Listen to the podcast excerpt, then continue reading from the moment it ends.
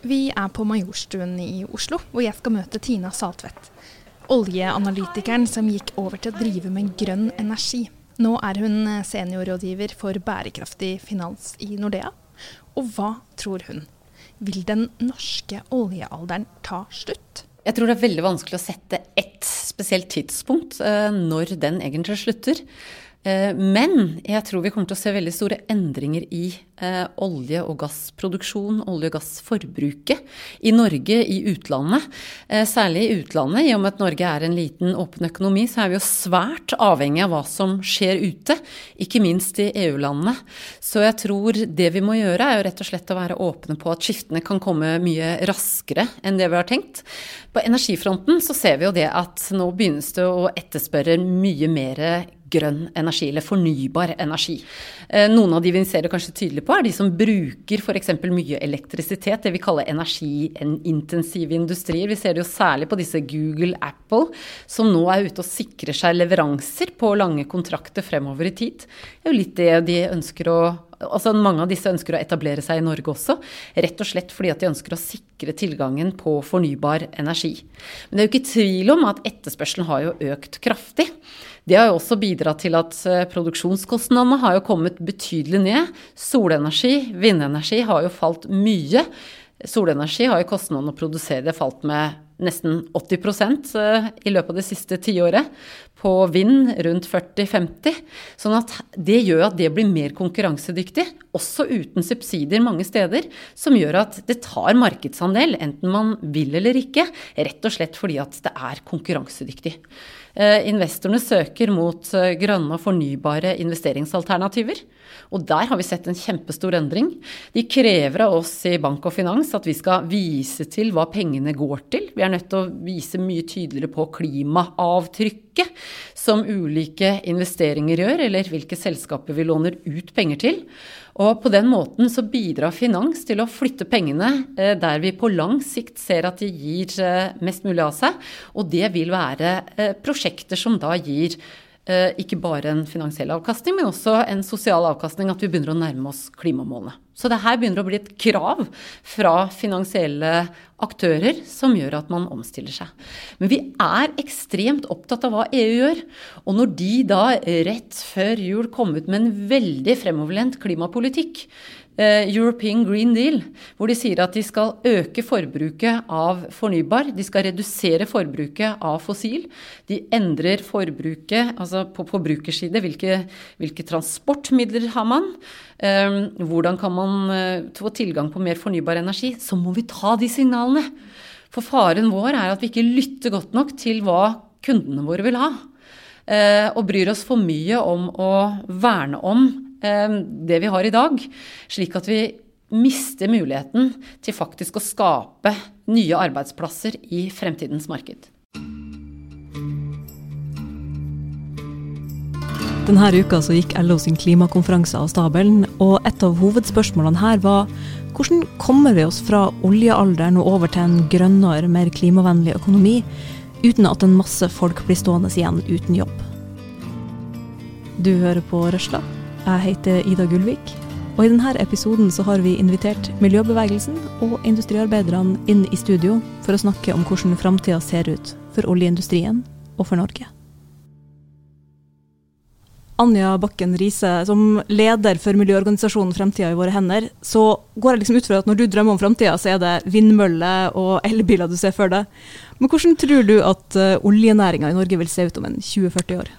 Oh, om 20 eh, år så håper jeg at eh, oljenæringa opplever etterdønningen av en green new deal for Norge. Og at vi ser at stortingsvalget i 2021 ble et klimavalg, og at noen kloke folk da bestemte seg for at vi trenger eh, å avrunde oljealderen med stil.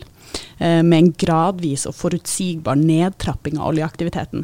Og at det viser seg å frigjøre enorme mengder med offentlig og privat kapital, det som i dag går til eh, hovedsakelig oljeleting og investeringer. Og at det skal gi oss et, et politisk handlingsrom i 10-15 år, der vi fortsatt har løpende oljeinntekter, og at vi bruker det til en omstillingsfase. Og, og, og, det er det her vi mener at vi trenger en plan for, som både skal omfatte massiv omskolering og etterutdanning, eh, massive investeringer i de grønne næringene og arbeidsplassene som vi ønsker oss mer av, og ikke minst målretta investering i infrastruktur for nullutslippstransport, biler, lastebiler, ferjer og fly osv. Og, og da tror jeg at vi kommer dit om 20-40 år at landet er fullt av disse vindmøllene og, og, og smarte løsningene som gir oss gode og bærekraftige samfunn. Det er liksom den grønne visjonen. Uh, Barbro Austad, du er ansvarlig for samfunnspolitikk i Forbund Industri Energi. Og du representerer, om ikke alle, så i alle fall ganske mange av de som jobber direkte og indirekte med olje i Norge i dag. Hvordan uh, tror du at Norges oljeframtid ser ut? Jeg tror absolutt at vi går mot en omstilling, og at det er kjempeviktig å gjøre. Uh, og så må vi huske på at verden trenger energi. og dessverre så har vi ikke Eh, helt løsninger på hvordan det skal foregå uten olje ennå. For vi vil jo fortsatt ha energi til oppvarming av hus, til å lage mat, eh, transport, sykehus, skoler og ellers teknologi. da. Eh, så vi ha, må jo ha et opprettholdelse av energien, eh, for det trenger vi som eh, mennesker. Det er helt grunnleggende faktor. Eh, men vi trenger òg at det blir ei omstilling. og det å håpe at vi går mot at vi brenner mindre av olje og gassen, og at vi heller behandler eh, ressursene til produkter. Eh, altså fullgjødsel, der må du ha gass for å lage det. Eh, isolasjon på ledningene inni elbilen og i mobiltelefonen, det må bli laga av noe. Eh, vi trenger emballasje til mat for å hindre matsvinn. Eh, sykkelhjelmer når alle sykler rundt på på eh, elsykler og maling til hus bevare eh, verdiene våre. Så jeg tror nok absolutt det går mot eh, ei omstilling, og der er jo òg noe som er utrolig viktig nå, det er jo karbonfangst og -lagring, eh, som blir kalla for eh, CCS. Eh, som kan bli en kjempestor vekstnæring for Norge, nettopp ved å fjerne eller hindre da, at karbon, CO2, blir sluppet ut Eh, til atmosfæren og bidrar til å minske eh, global oppvarming. Eh, og hvis en tar og bruker det på biokilder, så kan en faktisk fange CO2 som har vært sluppet ut for lenge siden, og få det ned igjen i sokkelen. og det er jo kjempestor vekstnæring. Og jeg tror at det er viktig å satse på nye næringer, slik at vi har, har arbeidsplassene klar uh, når folk at det blir en gradvis omstilling da, som kommer naturlig, og at vi får bygd opp eh, nye industrier eh, før, før, vi står eh, eh midt oppi det og lurer på hva vi skulle gjort. Altså, her må man være eh, aktiv og være framme i skoen for å få omstilling som er bra for oss. da. Omstillinga kommer jo uansett, men, men, at vi får den grønne industrien som vi skal bygge akkurat vindmøller og solcellepanel eh, av. Altså, for sånn, Omstilling er liksom nøkkelordet her. Uh, og det er veldig mange snakker om i denne sammenhengen er rettferdig omstilling.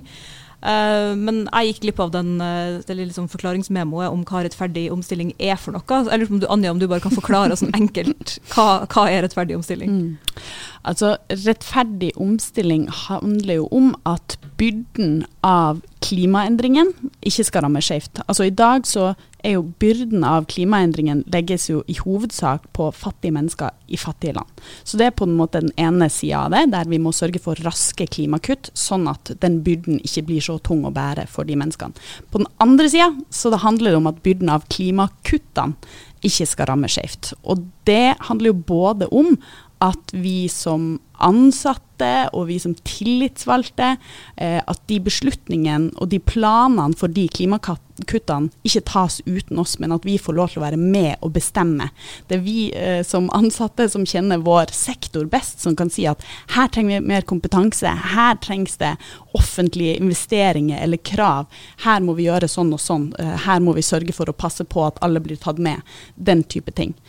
Så, så, det handler en del om, om arbeidsplassen, og at vi som ansatte skal få være med. Og så handler det også om at byrdene av klimakuttene i samfunnet ikke skal ramme skjevt. Altså, det kan jo både handle om at noen plutselig står uten, eh, uten, arbeid. Det må ikke skje. Men det kan også handle om at eh, en, i, altså i norsk kontekst så tror jeg bompenger er noe vi kjenner best igjen.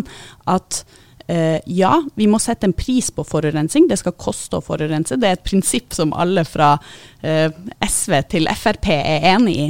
Men det kan ikke være sånn at uh, for folk i distriktene uh, så merker man at bensinprisen går veldig opp uten at man har et alternativ. Man har ikke kollektivtransport, man kan ikke, kanskje kan man ikke skaffe seg elbil fordi at det finnes ikke ladeinfrastruktur osv. Mens de rikeste bare kan fortsette å kjøpe seg fri fra det. Sånn at uh, en rettferdig omstilling sånn handler jo også om da å sørge for eh, en, eh, altså en, klimapolitikk som både gjør det billig og enkelt eh, å velge miljøvennlig, og som sørger for å faktisk ha alternativene på plass for alle, ikke bare for noen få. Hvis vi skal fokusere på arbeidsplassene, da, for dine medlemmer, Barbro, for noen som jobber på en plattform eller på et verft på Vestlandet, hvordan vil rettferdig omstilling se ut sånn konkret? Altså For uh, fagbevegelsen i Norge så er det viktig at uh, de nye arbeidsplassene at det blir gode, trygge arbeidsplasser uh, med gode lønnsnivå. For vi vil jo opprettholde den type samfunn som vi har i Norge. Og da, da må en ha en god prosess på det. og det jo, er jo viktig at det her er noe at det blir omstilt til noe som er varig. og i Norge så har vi, vi har verdens beste Eh, forutsetninger for å ha rettferdig omstilling. For vi har eh, en velferdsstat, arbeidsledighetstrygd, og vi har det sosiale nettverket rundt. Eh, og vi har ganske gode vilkår for etter- og videreutdanning. noe som gjør at det, det folk i andre land står og kjemper for nå, det har vi jo på plass i Norge, men må likevel ha med alle eh, aspekter eh, og sørge for at vi ikke får arbeidsledighet, men at eh, medlemmene våre har gode alternativ de kan søke seg til. Mm. Hvis jeg er en plattformarbeider da, og har jobba halve arbeidslivet mitt med olje, hva, hvordan vil denne omstillingsprosessen foregå? Hva skal, hva skal jeg gjøre? Ja, det er jo tusenkronersspørsmålet. Jeg tenker det at Hvis du er industriarbeider, så har du sannsynligvis lyst til å fortsette med det. Fortsette med praktisk arbeid der du ser at uh, fra, fra, dag til dag da, at det er et resultat i det du gjør på arbeid, enten om det er kilo eller liter eller fat. Um, og at hvis um, hydrogen, altså hydrogen uten CO2-utslipp, hvis det blir realisert i Norge, så er jo det midt i blinken for uh, tidligere oljearbeidere. Uh, og vi skal jo fortsette. Det er jo ikke slik at det blir bom stopp, vi skal jo fortsette med begge deler. Og den olja bruker bruker jo til å lage hydrogen. Da. Det er jo beslekta prosesser. Eh, og hvis vi får på plass karbonfangst og -lagring, eh, så er det jo rapporter som viser at det kan jo gi opptil 70 000 arbeidsplasser. Hvis Norge skal bli eh, For vi har kjempestor kapasitet, så vi kan jo bli Europa sitt eh, CO2-lager. Og da putter han jo det ned under eh, i bergformasjonene offshore, der vi har tatt opp um, olje og gass. Og det her har vi allerede drevet med på Sleipner fra 1996, så vi har selv gode erfaringer med det. Um, og havvind, flytende havvind, um, det hadde vært fantastisk om vi hadde fått opp sterke miljø for flytende havvind i Norge. Og det er jo gjort kjempemange funn av mineraler på, altså i sokkelen i eh, jordskorpa under havet, som kan bli en ny næring. Jeg ser for meg statmineral. Eh, det hadde vært nydelig. Jeg tror det er kult. Det er masse forskjellige mm. muligheter her. Altså, jeg liker særlig den der ideen om at vi bare kan, vi kan bruke nye liksom, 60-70 år på å bare rydde opp med karbonfangst. Ta mm. karbonet og putte det tilbake igjen etter å ha liksom, brukt uh, ganske mange år på å ta det opp. Men det her er jo liksom best case scenario at vi blir europaledende, så at vi redder verden ved å bare rydde bort all karbonet og putte det under havet. Men hva er liksom worst case scenario? Hvis vi ikke får til denne omstillingen, hva skjer med Norge da? Hvis du bare kan svare kort på det, Barbro. Det blir jo kjempestor arbeidsledighet. Per i dag så har vi jo arbeidsinnvandring til Norge, men vi kan jo komme i en situasjon der vi får arbeidsutvandring. Eh, at eh, i stedet for å, at svenskene kommer til Norge, så må vi reise eh, til Norge, eller slik som vi ser i Øst-Europa, at folk reiser fra ungene sine rett og slett for å få ei inntekt. det er jo altså, absolutt verste scenarioet, at folk må reise fra familiene sine for å søke arbeid i uh, utlandet. Og så klart eh, vil jo det skape kjølevanskelig politisk situasjon i Norge og være katastrofalt for eksportinntektene våre. Og fra å være liksom industriledende på olje, hva, hva, kan skje med industrien vår, Anja? Mm. Nei, altså Vi er jo redd for at vi allerede er i ferd med å tape. Altså Vi ser jo at Danmark har tatt en sterk posisjon på vindkraft. Eh, og Norge ved Equinor har begynt å posisjonere, pos posisjonere seg eh, på havvind.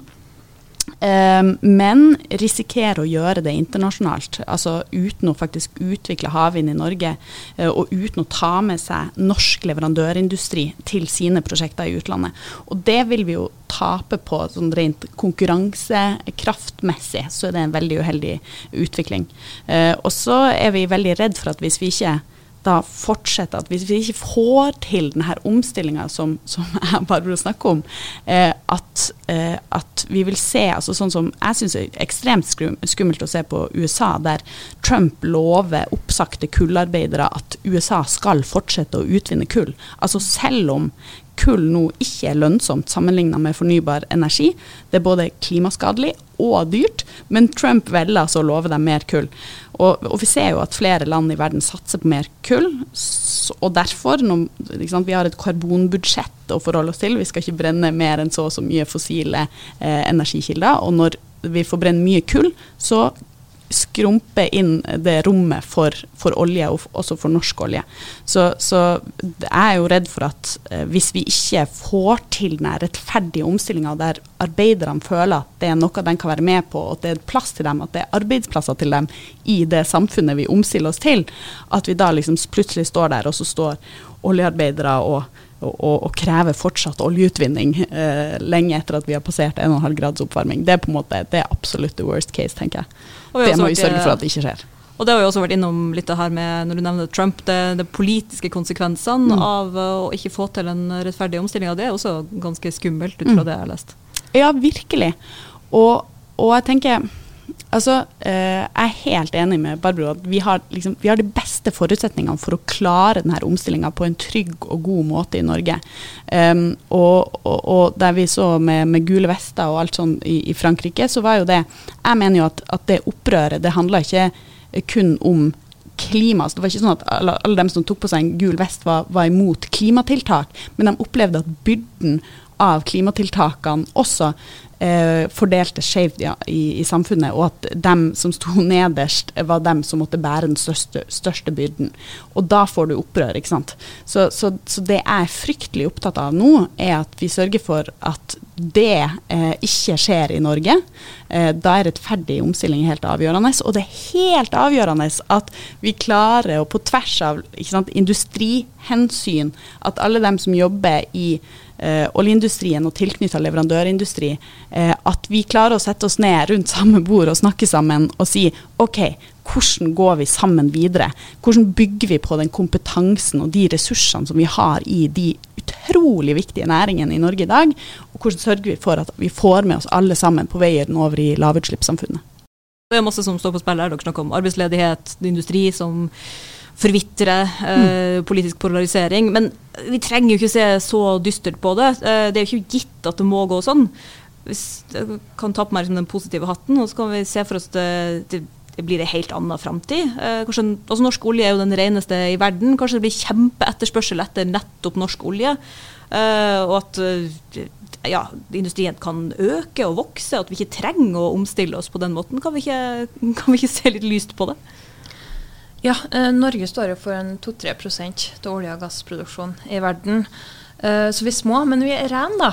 Eh, hvis en ser på Johan Sverdrup-feltet, så har den en 26-del utslipp sammenlignet med verdenssnittet, som er på 18 kg per fat. På Johan Sverdrup så er det 0,67 kg CO2. Eh, og hvis det blir slik at altså CO2-låg um, petroleumsprodukt, eh, bensin, diesel, at det blir mer etterspurt, så er jo Norge i en kjempegod situasjon der. Uh, og da kan vi kanskje være i front på de produktene som vi skal ha etter vi har slutta å brenne olja, men at bruke det i produkt som, som vi ellers har brukt naturområder til å lage bioplast av, f.eks. Så det kan jo være en kjempe, kjempepositiv utsikt for Norge sin del. Men vi vil jo gå tom på et eller annet tidspunkt uansett. Um, så da må vi jo ha flere foter å stå på. Um, og jeg syns det er kjempepositivt at uh, uh, oljeselskapene nå begynner å kalle seg uh, energiselskap, og enda viktigere at de faktisk gjør investeringer i, i fornybar energi, og det tror jeg vi trenger mer av i framtida. Ja, det er jo et spørsmål. Hvem er det som skal drive denne omstillinga? Er det de private nå energiselskapene, eller er det staten som må liksom pushe på? Hva mener dere om det? Her tenker jeg at det er veldig viktig med et samspill, eh, men vi trenger en veldig mye mer aktiv stat eh, enn det vi har sett til nå. Og det kan bety veldig mye forskjellig. Eh, alt fra investeringer, eh, såkalt eh, tålmodig kapital, eh, og, eh, og, mye strengere krav både til omstilling, miljøkrav i offentlige innkjøp. og ja, det, der er det mye som skal til. Men, men jeg, jeg, må nesten bare si noe om det her med ren olje. fordi jeg regna nesten med det. Ja, altså det, det, er vanskelig for meg å ikke, ikke si noe om det. Altså, vi har funnet 20 ganger mer eh, fossile, eh, fossile, energikilder i verden enn det vi kan ta opp og forbrenne, dersom vi skal klare å unngå de, eh, de ekstremt skadelige klimaendringene som vi står overfor. Sånn at det er ikke noe tvil om at eh, vi må la veldig mye ligge. Og da er spørsmålet hvem skal la sine kilder eh, til fossile brensler li bli liggende i bakken. Eh, og da kan det jo høres eh, besnærende ut, og det, jo, det er liksom litt sånn tilforlatelige tanker om at ja, men Norge har litt lavere utslipp fra produksjonen enn mange andre land, så da bør vi, vi har den reneste oljen, derfor bør vi få lov til å ta opp vår.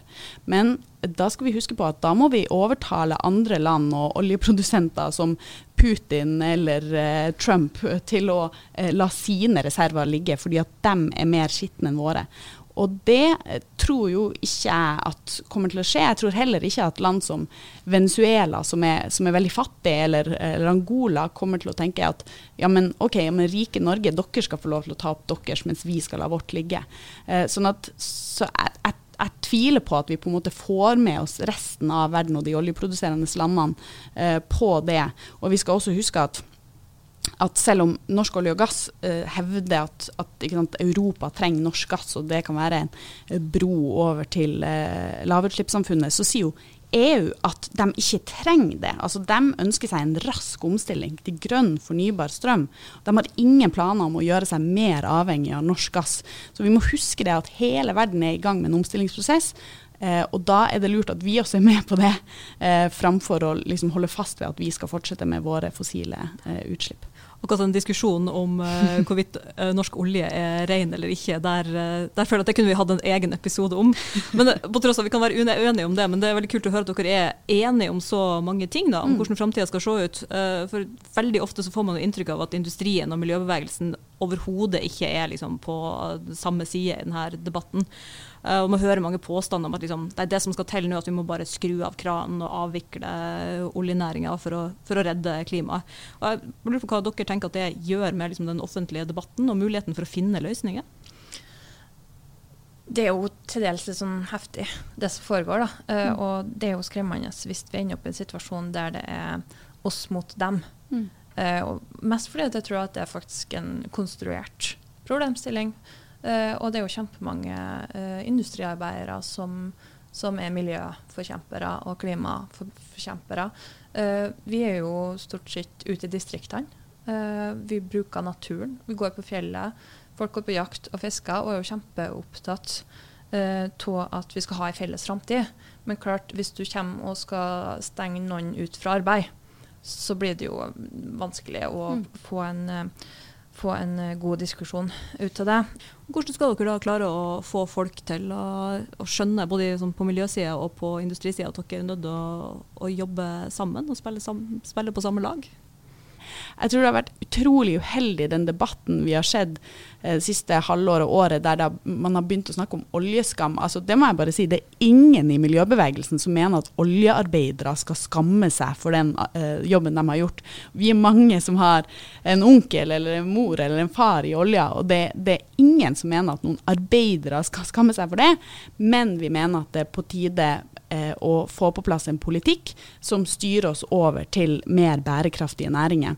Eh, og, og, jeg tror at Hvis vi bare klarer å ha en felles forståelse for det, og at vi i miljøbevegelsen også i større grad klarer å snakke om arbeidsplasser, om rettferdig omstilling, eh, om, om, om, hverdagen til folk, og det de, de eh, Altså eh, de utfordringene og det som folk eh, opplever som skummelt og og nesten litt sånn eh, farlig ved, ved, det som skjer nå. At vi tar det på alvor, eh, og at vi rett og slett snakker sammen og prøver å finne løsninger i fellesskap. Har du noen gode strategier for hvordan man skal få liksom, en roughneck på en oljeplattform til å tenke jeg er på samme lag med han fyren som sykler på elsykkelen sin og dyrker squash i parsellhagen uh, i Oslo? um, det tror jeg ikke trenger å være så vanskelig. Det spørs jo på folka, rett og slett. Uh, men uh, altså Folk ønsker jo trygghet i livet sin fordi at de, de trenger lønna si til å betale huslån og mat og alt, eh, SFO og alt som måtte, måtte, være. Så det er jo det at vi får en uh, overgang um, der, der, det er gode diskusjoner, og at en vet at en går over til noe bedre. Uh, for vi har jo problembeskrivelsen kjempeklart for oss. Den, altså, den, er jo alle i praksis enige om hva som er problemet.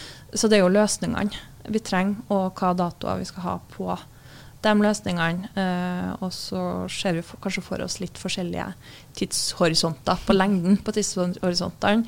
Eh, men, eh, men, jeg tror det er den samme horisonten vi ser for det. Om industriarbeiderne og miljøvernerne lærer seg å snakke sammen til slutt, det vil bare tida vise.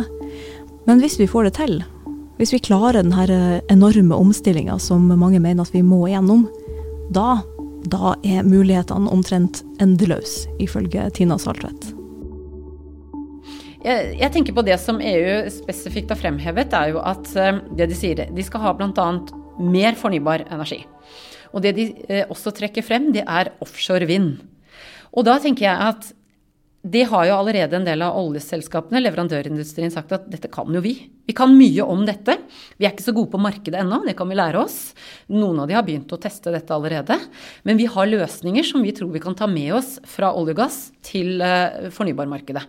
Da kan vi bidra til å levere nettopp den kompetansen eh, som vi har med mange års eh, energiproduksjon. Eh, i store Altså vi er vant til å ha store prosjekter, prosjektstyring, og ikke minst hvordan man da kan bygge opp industrier industri rundt dette. Så her kan vi bruke det vi har fra olje og gass til å bidra inn mot EUs eh, e satsing f.eks. på offshore vind. Andre områder som er veldig spennende, det er jo nettopp dette med transport. De ønsker å flytte mer av transporten til land, enten på grønne tog eller grønn skipsfart. Og grønn skipsfart er jo vi allerede ledende på i verden. Vi har jo vært med på bl.a. å få flere Nå er jo ikke altså LNG, altså natur, skip som går på naturgass, det er ikke helt rent, men det kan være en overgangsordning. Eh, vi ser også på, og nå begynner vi å teste ut de første ferjene som går på hydrogen. De er superspennende. Vi har allerede masse ferjer som går på elektrisitet. Disse løsningene her kan vi skalere opp og ta, ta videre eh, ut til det europeiske markedet. Og så har de jo også sagt at de ønsker mer eh, klimavennlig og sunn mat. Og hva er det eh, som vi lager her i Norge? Jo, vi har en oppdrettsnæring. Eh, vi har fiskeri. Vi driver jo mye målrettet forskning rundt havbruk. Det er jo en veldig sunn, næringsrik og ikke minst også kan få den bærekraftig. Som gjør at vi kan ha en god, eh, god mulighet å posisjonere oss på også eh, markedet for eh, klimavennlig og sunn og næringsrik mat. Så har vi jo sett hvordan i f.eks. kullindustrien, hvor det skjedde en kjapp endring. Og man mistet arbeidsplasser, folk sto igjen uten så mye, og den omstillingen skjedde fort. Ting ble lagt ned. Hvordan, helt til slutt, hindre at det skjer i oljeindustrien? Du snakket litt om det i stad, kompetanse. hvordan ivareta arbeidsplassene i denne store omstillingen? Det som er viktig, er at vi må ta vare på alle som er i industrien. Og der, også, eh, der skal vi se til EU enda en gang. For de gjør et veldig viktig grep her når de nå introduserer denne European Green Deal. De setter opp et fond, eh, en transmission-fond, et overgangsfond, eh, nettopp for å hjelpe de landene som f.eks. er tungt inne i kull. Polen f.eks. er et land som er veldig avhengig av kull i dag. Produserer mye kull. Hvordan kan man få endret Og da vil det jo typisk være da vil jo typisk være en del av arbeidsstokken som kanskje ikke har utdannelse, som det ikke er like lett å omstille. Da har de satt ned et fond som spesifikt skal hjelpe de eh, industriene, de arbeidsplassene, de arbeidstakerne som vil bli mest ramma av en den type omstillinger. Lignende kan vi tenke her i Norge. Vi så jo etter oljekrisen at det var ikke så stort problem for veldig mange som jobbet innen oljesektoren å få seg nye jobber. Veldig, veldig mange fikk jobber ganske raskt etterpå. Og for den del så fikk man jo mange nye spennende eh, jobber også innen andre industrier. Så andre industrier fikk jo tilgang på en veldig god arbeidskraft som man kanskje ikke hadde hatt råd til å by mot oljesektoren tidligere. Men så skal vi også huske på at det er en del ufaglært arbeidskraft som hjelpes. Hvis man da har et fond som spesifikt retter seg på etterutdanning eh, eller opplæring eh, på de som da vil slite mest med en slik overgang, så vil man også kunne lette det. Så jeg tenker at her har vi mye å plukke opp fra det eh, EU holder på med, for det samme kan vi gjøre her i Norge. Jeg må helt ærlig innrømme at eh, jeg er ikke så bekymra, for hvis jeg ser på min egen sektor, finanssektoren, så har jo vi begynt med dette allerede. Det begynte vi med etter finanskrisen. Altså 10% av arbeidsstokken er jo allerede forsvunnet fra vår bransje, og dette er jo bare starten. Mye automatiseres, mye effektiviseres. Men det betyr ikke at disse 10% går rundt på gata og ikke har noe arbeid. De er i arbeid i andre steder. Eh, men når man ser altså omstilling kommer i veldig mange sektorer, og man må gripe muligheten som ligger i, ligger i det, og så får man eh, prøve å hjelpe de som er mest utsatt. Og det klarer vi. Eh, og det klarer vi også i olje- og gassektoren. Så det er helt sikker på at vi kan klare, bare vi tør å tenke positivt på det og begynne nå. Du har hørt på Røsla, en podkast fra Fri fagbevegelse. Jeg heter Ida Gullvik. Reporter og produsent i denne episoden var Ida Bing. Musikken vår er som vanlig laga av David Ashok Ramani og Hans Kristen Hyrve. Hvis du likte det du hørte, fortell om oss til en venn, eller gi oss en anmeldelse eller noen stjerner i Apple sin podkast-app. Og husk, lytt til Røsla der du hører på podkaster.